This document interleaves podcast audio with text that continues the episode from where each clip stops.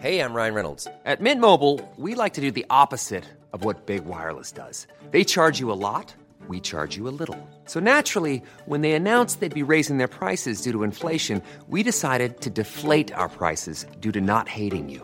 That's right. We're cutting the price of Mint Unlimited from $30 a month to just $15 a month. Give it a try at mintmobile.com slash switch. $45 upfront for three months plus taxes and fees. Promo rate for new customers for limited time. Unlimited more than 40 gigabytes per month. Slows. Full terms at mintmobile.com.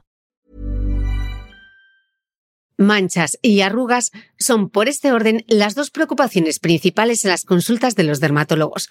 La cosmética sigue siendo la primera línea de tratamiento frente al fotoenvejecimiento, pero hay que elegir los productos adecuados. Elizabeth Arden tiene una rutina específica llamada Stop Manchas y Arrugas, basada en su innovadora tecnología Prevash. La rutina está compuesta por tres productos para proteger la piel frente a los daños provocados por los radicales libres, responsables de hasta el 80% de los signos visibles del envejecimiento. Son un serum de uso diario, un contorno de ojos y el escudo protector hidratante de alta tecnología Prevash City Smart, un filtro solar de amplio espectro SPF 50 100% mineral micronizado. Los tres productos de la línea Prevash de Elizabeth Arden incorporan en su fórmula venona, un potente antioxidante. Te hablo más de este ingrediente, su origen científico y su gran poder antioxidante a mitad del episodio. Ahora apunta, porque Elizabeth Arden nos ofrece 6 euros de descuento adicionales para adquirir Prevash City Smart, que ahora mismo tiene un descuento del 30%. Aprovecha la superoferta y usa el código MITRECITY en la web del Corte Inglés hasta el 15 de julio.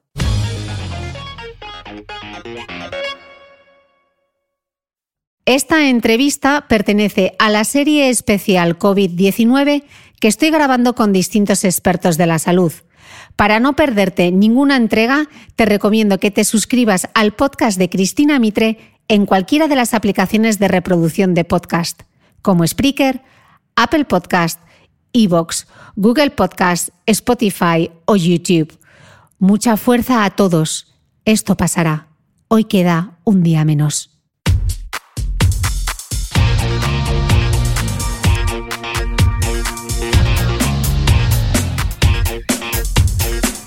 Hola, soy Cristina Mitre, periodista y autora del blog de Beauty Mail.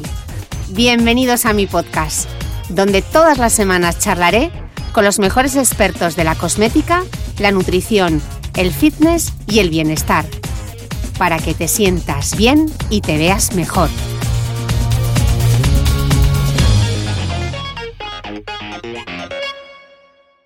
Bienvenidos todos a este nuevo episodio especial de la serie COVID-19. Ya sabéis que estoy charlando con distintos expertos de la salud sobre el coronavirus y en esta ocasión me parecía muy importante grabar un episodio sobre embarazo y posparto. Hoy tengo en conexión directa a la doctora Sonia Sánchez, quien ya ha estado en ocasiones anteriores en el podcast. Ella es ginecóloga en el Hospital Universitario General de Cataluña y fundadora además de Mater Training, una web muy completa para la preparación del parto online. Doctora, bienvenida a este podcast especial.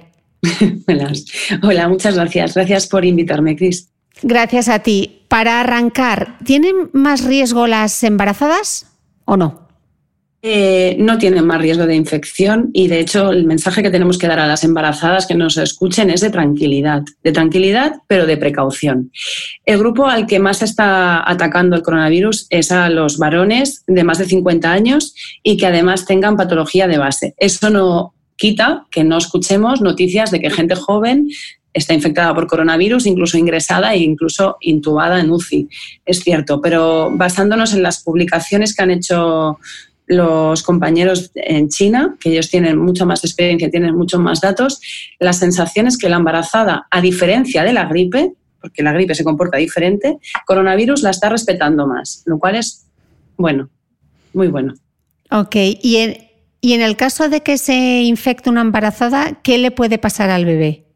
Vale, en el caso de que se contagie una embarazada, tenemos datos muy limitados porque las, publicaciones que han hecho los compañeros desde China son de series muy bajitas y como encima se observan pocos casos, la relación es que, en principio, lo más frecuente es que si se infecta sean en tercer trimestre y que al bebé durante el embarazo no le ocurra nada, porque estando embarazada no hay transmisión de la madre al recién nacido. Los casos de infección no sé, que, que, publicaron los chinos se consideran que fueron una vez que los niños habían nacido, es decir, por contacto horizontal, como nos contagiamos los demás. Así que también tienen que estar tranquilas. No se le considera un virus capaz de hacer eh, malformaciones al feto, ¿Vale? Esto es muy importante. Hay otras infecciones que sí, lo, que sí que lo pueden dar. Coronavirus no está dando malformaciones al recién nacido y por lo tanto seguimos dando un mensaje de tranquilidad. Y para evitar la infección por este COVID-19, ¿las embarazadas tienen que tener alguna precaución especial o, qué medidas deben tomar? En general. Las medidas del resto, del resto, las medidas que estamos tomando el resto. Para no infectarse es, hay que evitar contacto con otras personas que potencialmente puedan ser contagiosas. Eh, por ello es fundamental que se queden confinadas en casa, aquellas que puedan, todas que tengan que hacer trabajo, importantísimo hacer teletrabajo, exigir a las empresas que les permitan hacer teletrabajo y que no se tengan que desplazar a, la oficina, al puesto de trabajo, eh, evitar contacto con otros enfermos potencialmente sospechosos de coronavirus o muchísimo más en casos de casos conocidos, o sea, tienen que evitar el contacto, eh, lavarse las manos, lavarse las manos o usar las lociones hidroalcohólicas, sobre todo lavarse las manos. En el caso de salir a la calle, yo a día de hoy sí que recomendaría, hoy, 22 de marzo, recomendaría el uso de guantes y de mascarilla para ir a hacer la compra. Y recordad que como las superficies son las que se contagian, eh, y las gotitas de, que podemos exhalar al hablar o al respirar no eh, pueden contagiar superficies que toquemos, es muy importante importante que mantengamos distancias entre uno y medio y dos metros con las personas con las que nos encontremos, si es, si es necesario salir de casa, eh, y usar guantes y mascarilla para no ponernos en contacto con estas superficies. Al llegar a casa, yo recomendaría a la gente que se eh, rociara las suelas de los zapatos con lejía o con esterilium, con lejía evidentemente diluida, no con el lejía directamente. Y estas son las medidas, Cris. Evitar el contacto. Como dicen los niños pequeños, cuando los enviaron a casa, si el virus no nos ve, el virus se va. Es decir, si no nos ponemos en contacto, no nos vamos a infectar. Y para las embarazadas lo mismo.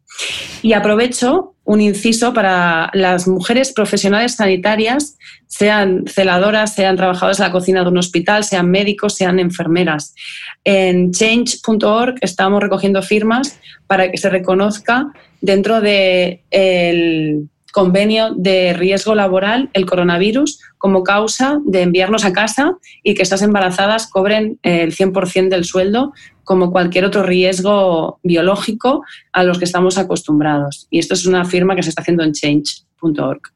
Ok, dejaremos, eh, voy a intentar en las, en las, eh, dejaré un enlace en la descripción del audio de este podcast, dejaré un enlace para que se pueda firmar esa, esa petición.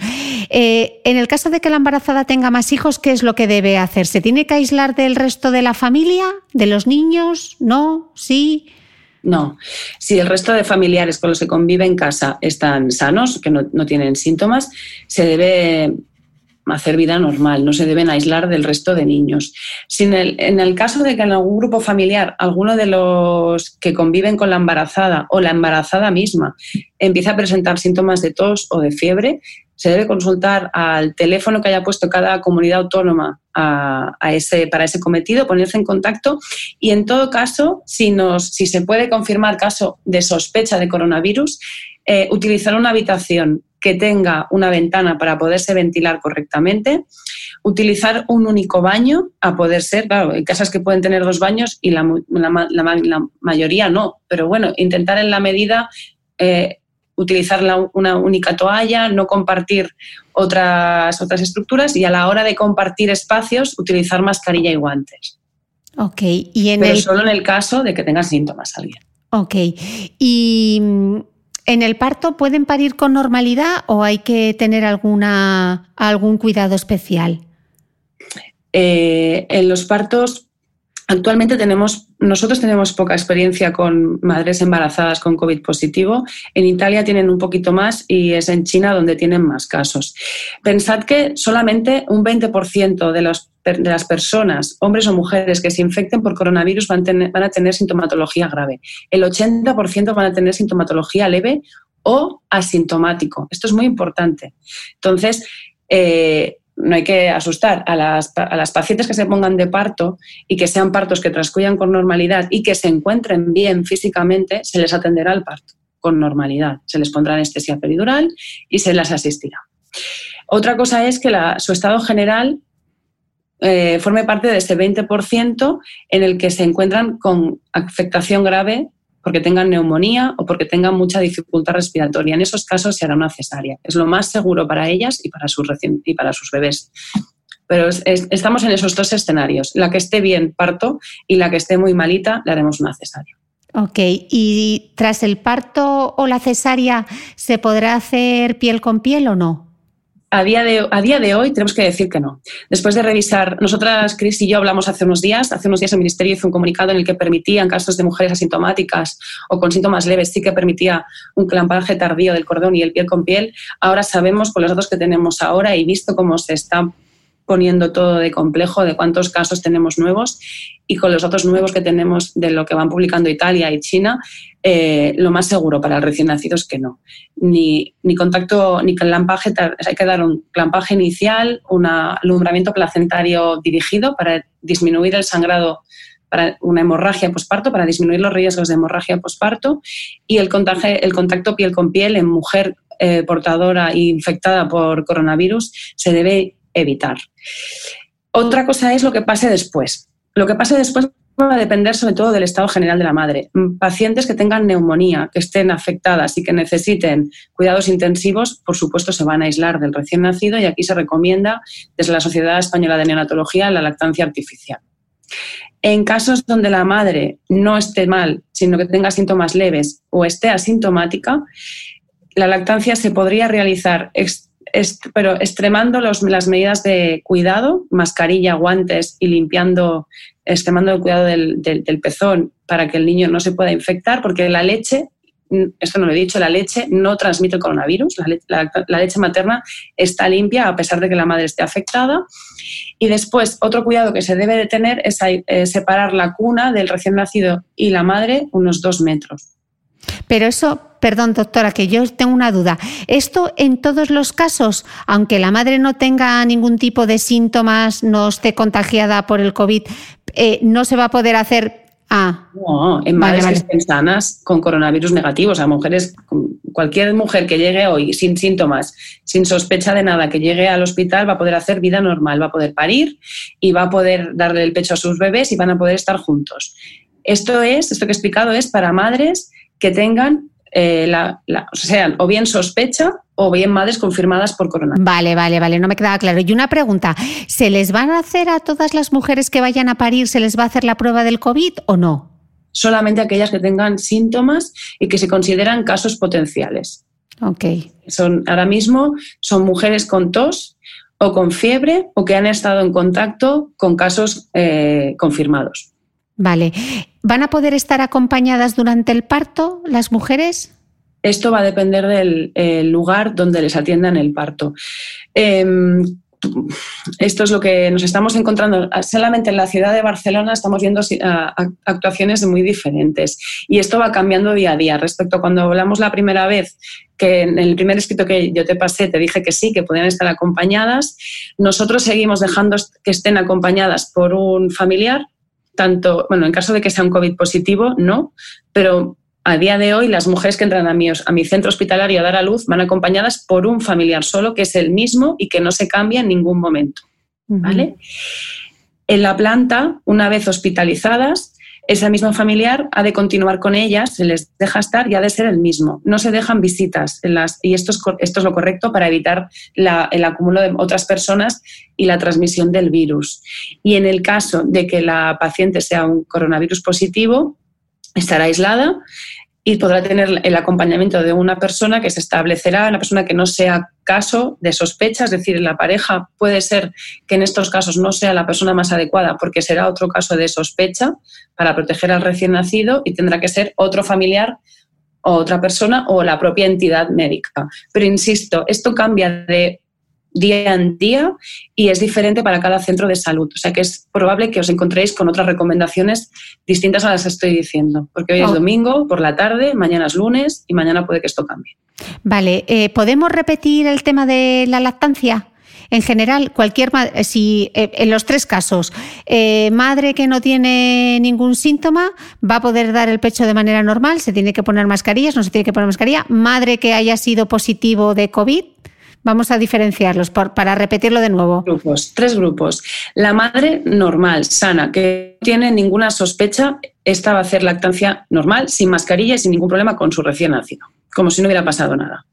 La madre que ha sido, que está diagnosticada de coronavirus, mm, que tenga síntomas leves o que no tenga ningún síntoma, pero que sea coronavirus, a día de hoy tengo que decir, con, cogida con, con pinzas, Cris, que pueda poder dar el pecho eh, extremando las medidas de higiene al límite, mascarilla, guantes y limpiando el pezón. Y muchas madres en esa situación quizá opten por una lactancia artificial o con una lactancia con sacaleches, que no lo he dicho antes, pero también podría ser una opción. Sacarse la leche y que otra persona del pecho. Y en mujeres donde la afectación por el coronavirus sea muy grave, no se recomienda la lactancia y estas serán estos son bebés que serán alimentados con lactancia artificial por otro familiar o por personal sanitario. Ok. ¿Qué, qué pasa si el bebé se infecta de COVID-19? Si se infecta será por, por, contacto por horizontal o porque otra persona que le haya recibido eh, en su casa o en la clínica se lo haya contagiado. Por eso es tan importante mantener el aislamiento, es tan importante el confinamiento por eso mismo. Los datos al respecto de los recién nacidos infectados por, por coronavirus son muy variados. En realidad, tenemos pocos datos y yo no soy neonatóloga, yo soy ginecóloga. Lo que he revisado es de que, bueno, pues que requieren, pueden tener distrés respiratorio, que significa dificultad respiratoria y que entonces van a requerir cuidados de, neonatología, pero es muy variada la respuesta y hay muy pocos casos publicados, con lo cual mm, es un poco, no sabemos muy bien qué, puede pasar con ellos. Por eso es tan importante el aislamiento. Y el cuidado de estos bebés. Ryan Reynolds here from Mint Mobile. With the price of just about everything going up during inflation, we thought we'd bring our prices down. So to help us, we brought in a reverse auctioneer, which is apparently a thing. Mint Mobile unlimited premium wireless. Ready to get 30, 30, bit to get 30, bit to get 20, 20, 20, bit to get 20, 20, bit to get 15, 15, 15, 15 just 15 bucks a month. So, Give it a try at mintmobile.com/switch. slash $45 up front for 3 months plus taxes and fees. Promo for new customers for limited time. Unlimited more than 40 gigabytes per month slows. Full terms at mintmobile.com. Hey, I'm Ryan Reynolds. Recently, I asked Mint Mobile's legal team if big wireless companies are allowed to raise prices due to inflation. They said yes. And then when I asked if raising prices technically violates those onerous two year contracts, they said, What the f are you talking about, you insane Hollywood ass? So to recap, we're cutting the price of Mint Unlimited from $30 a month to just $15 a month. Give it a try at mintmobile.com slash switch. $45 up front for three months plus taxes and fees. Promo for new customers for limited time. Unlimited more than 40 gigabytes per month. Slows. Full terms at mintmobile.com. Como buena escuchante del podcast, seguro que conoces el poder antioxidante de la vitamina C, la vitamina E o la coenzima Q10. Hoy te quiero hablar de la idebenona, un ingrediente que supera a todos estos antioxidantes en la protección de la piel frente al estrés oxidativo. Elizabeth Arden incorporó la idebenona en la fórmula de los tres productos de su línea Prevash, el serum de uso diario, el contorno de ojos y el escudo protector hidratante de alta tecnología Prevash City Smart. La historia de la idebenona empieza cuando fue descubierta por una compañía farmacéutica japonesa. Inicialmente se desarrolló como tratamiento para la enfermedad de Alzheimer y como método para preservar los órganos destinados a un trasplante. Después llegó al mundo de la formulación cosmética por accidente, cuando se confirmó su extraordinaria capacidad para combatir las agresiones que los radicales libres ocasionan en la piel.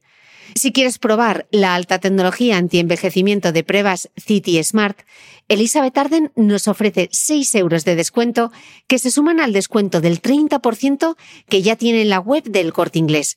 Utiliza el código MITRECITY hasta el 15 de julio. Aprovecha.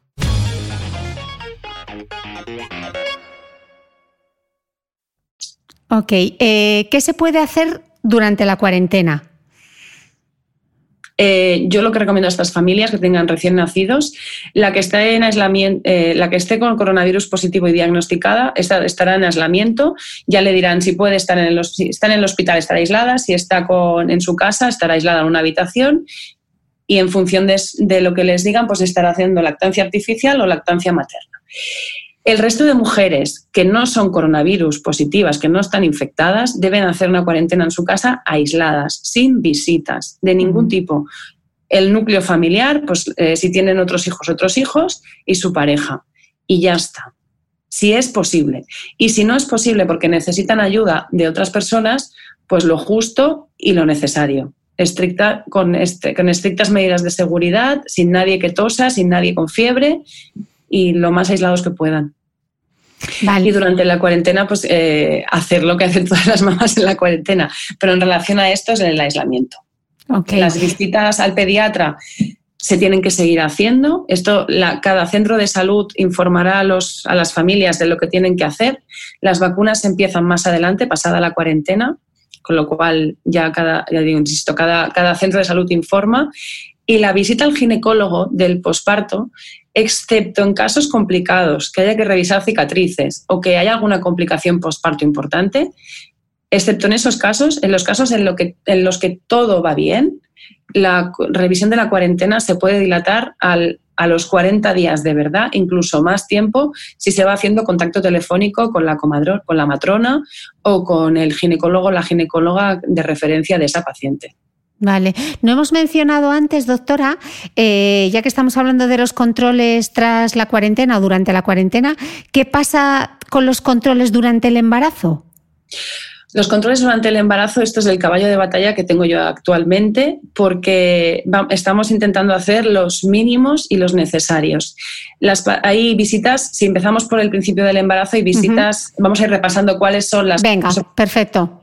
Eh, la de confirmación, vamos a empezar. Paciente que tiene una falta, se hace un test de embarazo y este es positivo y si no es de riesgo, puesto que no ha tenido abortos o no tiene enfermedades crónicas, esta paciente puede esperarse a la primera visita hasta las 12 semanas hacerse la primera ecografía del embarazo. Se podría esperar.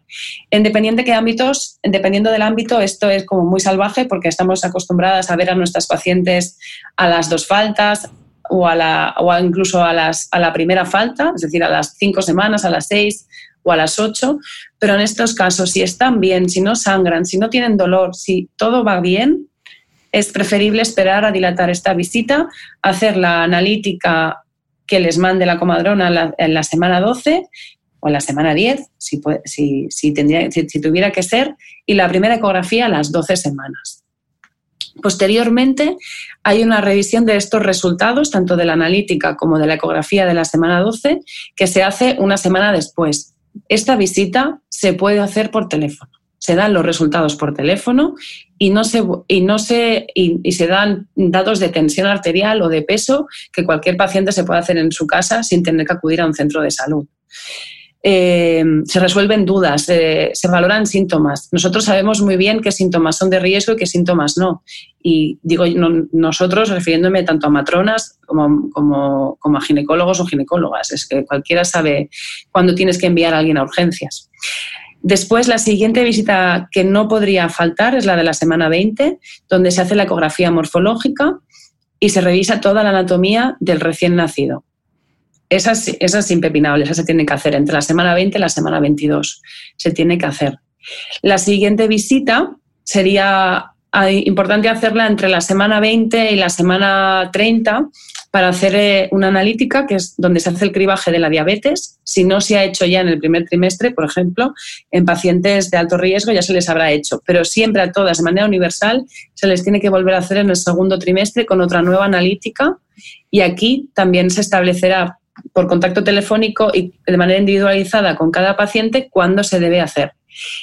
Y pasada esta, esta visita, haríamos otra eh, entre la semana 30 y la semana 36 para hacer la última ecografía, que es la ecografía del tercer trimestre, los análisis del tercer trimestre, que también serían impepinables, esto es que hay que hacerlo siempre, y, ya por último, a la semana, de la semana 34 a la semana 37, habría que volver a ver a la paciente para tomarle cultivos para estudio del estreptococo del grupo B, el Streptococcus galactiae, y desde entonces hasta la semana 40 eh, se individualizarían los controles en función de patología de base y de hallazgos durante el embarazo. Y a la semana 40, habría, si no ha parido, habría que volver a ver a la paciente, hacerle monitor, otra ecografía y una exploración.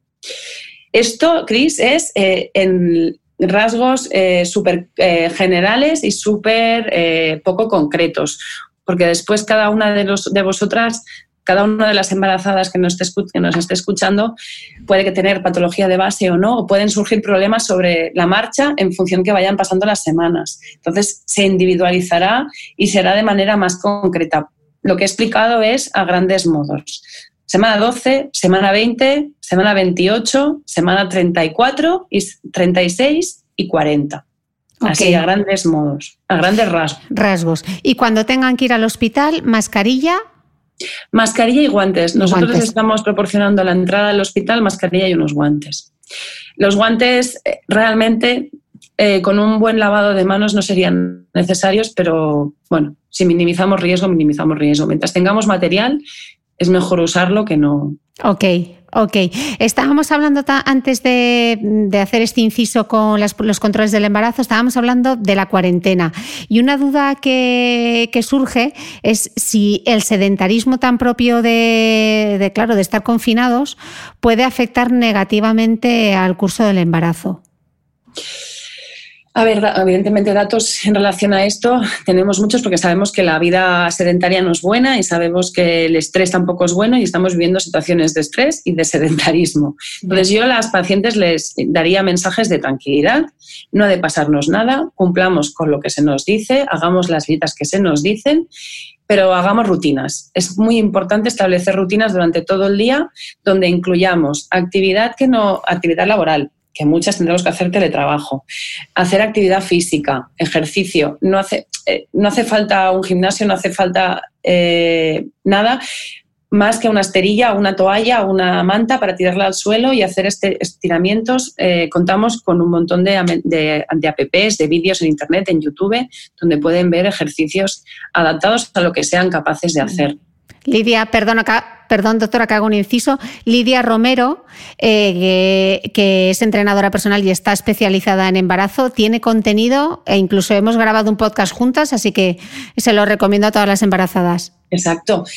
Es que no, es que es importante esto y uh, mantener una unos buenos hábitos alimentarios, seguir alimentándose bien, fruta, verdura, beber mucha agua y mantener la calma y estar tranquilas, incluso ejercicios de meditación, ejercicios de, introversión hacia el interior, yoga, eh, cualquier cosa. En el, sedentarismo es, verdad que cuando, no, cuando estás confinado, cuando no puedes salir, es lo más sencillo. Netflix nos puede atrapar y nos podemos quedar viendo una y otro y otro capítulo y otro capítulo, pero es importante establecer rutinas y cumplirlas, porque primero nos vamos a sentir bien, y nos vamos a quitar la culpa de encima, que a veces la culpa por el estar quietas también nos hace daño. Es importante el establecer rutinas y sobre todo cumplirlas. Y estas rutinas han de ser eh, creíbles y, asumibles, eh, que sean realistas, que sean cosas realistas que podamos hacer. Ok. Eh, ¿Qué pasa? Estoy pensando ahora con la cuarentena y ¿qué pasa con la vitamina D y los recién nacidos? El uso de vitamina D el recién nacido es, eh, es, una, es, una, recomendación por parte de, neonatólogos y pediatras desde hace ya al menos unos seis años, diría. Creo que estoy 2013-2014, en el que se vio que si se suplementaba correctamente la vitamina D tanto a la madre durante el embarazo como al recién nacido en los primeros meses de vida, durante el primer año en concreto, se les disminuía el riesgo de contraer infecciones respiratorias ahora está de moda el coronavirus, pero para los recién nacidos el coco es el VRS, el virus respiratorio sincitial. Es, es el causante de la famosa bronquiolitis, que es la primera bronquitis que padece un recién nacido durante el primer año de vida y que realmente trae de cabeza a muchos padres. Parece que la suplementación con vitamina D ajustada al peso del recién nacido, y esto lo tiene que decir el pediatra, puede disminuir el riesgo. Y de hecho me consta que hay estudios, ya no solamente con vitamina D, sino con vacunas contra VRS que están en marcha y de hecho en mi centro se están reclutando recién nacidos para, para el estudio de esta, de esta vacuna. Ok. Sí te he respondido. Eh, doctora, ¿qué pasa si una de las escuchantes de este podcast está embarazada y tiene que seguir yendo a trabajar? Pues tiene que, claro, es, yo, por ejemplo, si estuviese embarazada, seguramente tendría que seguir yendo a trabajar, porque puedo hacer telemedicina, puedo ir al hospital, descargarme las visitas y hacerlas por teléfono. Entonces, lo que, tiene que, lo que tiene que conseguir es eh, llegar a un convenio con la empresa estableciendo cuál es la necesidad real de tener que ir a trabajar y si puede o no puede hacer teletrabajo desde casa. En los casos en que esto pueda ser posible, desde luego tiene que hacer teletrabajo los, casos que tengan que continuar yendo a trabajar deben controlar la exposición a otras personas y a los compañeros, extremando las condiciones de seguridad, es decir, manteniendo el metro y medio, dos metros de distancia, el uso de mascarilla y de guantes. Y adaptar a cada situación y a cada mujer en la realidad que le toca vivir, claro. Vale, de acuerdo. Em, circulan tantos bulos por WhatsApp, eh, tantas mm, notas de voz, tanta información tan poco fiable. ¿Podemos darles a todas las mujeres fuentes fiables de información? A ver, las fuentes fiables de información las deben de encontrar en las consejerías de salud de su región, de su comunidad autónoma. A las catalanas les diría que consultasen el GenCat y al resto de españolas o de otros escuchantes que tengamos alrededor del mundo que utilicen las fuentes reales, las fuentes fidedignas. Yo creo que los profesionales también con los que tú colaboras y que pueden, que pueden consultar en tu página web también somos de, de, de, fiar y no hay que entrar en el pánico. O sea, esto es un problema muy grave, es un problema global. Ya estamos viendo que da igual donde vivas, el lugar del mundo en el que estés, todo el mundo es sensible a poderse infectar, da igual la edad, da igual el sexo y la condición. Pero hay una medida muy fácil para evitar, que es el contacto, es el, que es el confinamiento en casa y mantenernos aislados. Y en la medida posible, en el caso que tengamos que salir, mantenernos aislados. Ya sé que lo que me preguntaba son fuentes pero sacado las, las, fuentes, las autoridades sanitarias de cada región y después, como estamos hablando de embarazadas, los médicos, comadronas, obstetras que se encarguen de cada una de estas pacientes son los que tienen que dar esa información. O sea, ellas no tienen que, eh, no tienen que dudar a la hora de consultar, ya sea por teléfono o ya sea por email, porque desde todos los centros de salud que nos estamos encargando de tratar pacientes, estamos intentando contactar con ellas por todas estas maneras. O sea, si nosotros lo estamos intentando, desde luego que ellas también lo van a poder hacer. Ok, doctora, para despedir esta conexión, me gustaría que me dieses, eh, te voy a poner deberes, un par de titulares, un par de ideas que quieres que queden clara, que queden claro. Hay que quedarse en casa, ¿Vale? Ese es el primero. Hay que quedarse en casa porque, insisto, si el virus no nos ve, se irá. ¿Vale? Si no nos ve, se irá. Y, es que es la manera de protegernos. Esa es una. Segundo, la embarazada no tiene más riesgo. Esto no es una gripe. Eh, tiene que estar tranquila. Los controles del embarazo se van a seguir haciendo y a la hora del parto a 22 de marzo de 2020 en Barcelona. A día de hoy se está atendiendo con normalidad a las embarazadas, puesto que todavía el sistema sanitario no está desbordado desde el punto de vista obstétrico. Así que el mensaje es de tranquilidad. Lo que pueda pasar durante los próximos días no lo sabemos. Pero me quedaría con el primer titular, Cris, que mm. se queden en casa, porque es que esto es fundamental. Las embarazadas y todos, quedémonos en casa. Aislamiento social, eh, creo que en estos momentos, junto con el lavado de manos, eh, puede ser la mejor medicina, ¿no? La mejor prevención. Exacto. El otro día leía un, escrito que hacía un médico chino que le escribía a uno de los ginecólogos más famosos españoles, que era el doctor Magriñá, y le decía lo que, estamos, lo que hemos estado revisando nosotras, que las embarazadas se queden en casa, que las visitas se hagan telefónicas en la medida de lo posible, que cuando tengan que ir al hospital se lo hagan solas, con mascarilla y con guantes, que solamente un profesional, máximo dos, vean a estas pacientes y que en la hora del parto sea lo más aislado y lo más solas posible para evitar el contacto con otros pacientes que estén sanas, pero también con el personal sanitario. Y me quedaría con esto, o sea, eh, esto es lo más importante, estar, eh, mantener el aislamiento y el confinamiento, es lo más importante, y dar un mensaje de tranquilidad. Y bueno, y esto, Cris. Pues muchísimas gracias por todos estos consejos. Yo creo que ha quedado súper claro. Además, os pueden contactar a través de vuestro perfil en Instagram, que Mater Training tiene perfil en Instagram y sé que estáis colgando bastante contenido en, en vuestra página web. Tenemos perfil en Instagram y tenemos perfil en Facebook. De hecho, yo ayer estuve contestando preguntas que me hacían vía Facebook sobre este tema de las visitas, cuándo ir, cuándo no ir. Es verdad que las pacientes están muy asustadas y la respuesta que están encontrando es complicada. Nosotras responderemos todas las preguntas que nos hagan. Tenemos eh, dos escritos, uno de preguntas-respuestas que se parece mucho a lo que hemos hecho nosotras y otro sobre el control de las visitas. Mm, para eso estamos, para informar y para ayudar. Eh, es nuestro granito de arena. Siempre digo, el ginecólogo no va a enfrentarse a la urgencia y a la neumonía, pero somos la retaguardia. Nosotros tenemos que estar soportando la obstetricia de este país para que las mamás puedan venir a dar a luz a sus hospitales, para seguir controlándose el embarazo y que sus niños nazcan eh, guapos, gorditos, felices y sanos, sobre todo. Ese es nuestro trabajo. Pues con, con, ese mensaje de tranquilidad nos quedamos. Doctora, millones de gracias. Espero poder verte pronto. Ojalá espero poder darte eh, un abrazo sin que sea virtual y que podamos volver a hablar de nuestro tema estrella, que es la menopausia, que a las dos nos encanta. Sí, ojalá, ojalá, seguro que sí. Seguro que más, más pronto que tarde volvemos a estar todos bien, todos normales pero bueno, hemos aprendido, yo creo que estamos aprendiendo mucho de todo esto. Yo creo que sí, hay que sacar la lección positiva. Pues doctora, muchísimas gracias y a los escuchantes de este especial, nos vemos en breve porque aquí seguimos a tope para daros mucho contenido. Muchísimas gracias.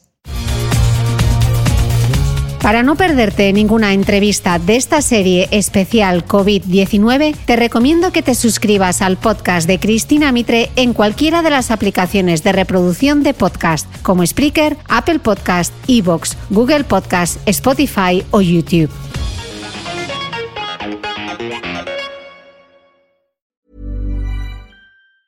Ever catch yourself eating the same flavorless dinner three days in a row? Dreaming of something better? Well, HelloFresh is your guilt-free dream come true, baby. It's me, Kiki Palmer. Let's wake up those taste buds with hot, juicy pecan-crusted chicken or garlic butter shrimp scampi. Mm. Hello Fresh. Stop dreaming of all the delicious possibilities and dig in at HelloFresh.com. Let's get this dinner party started.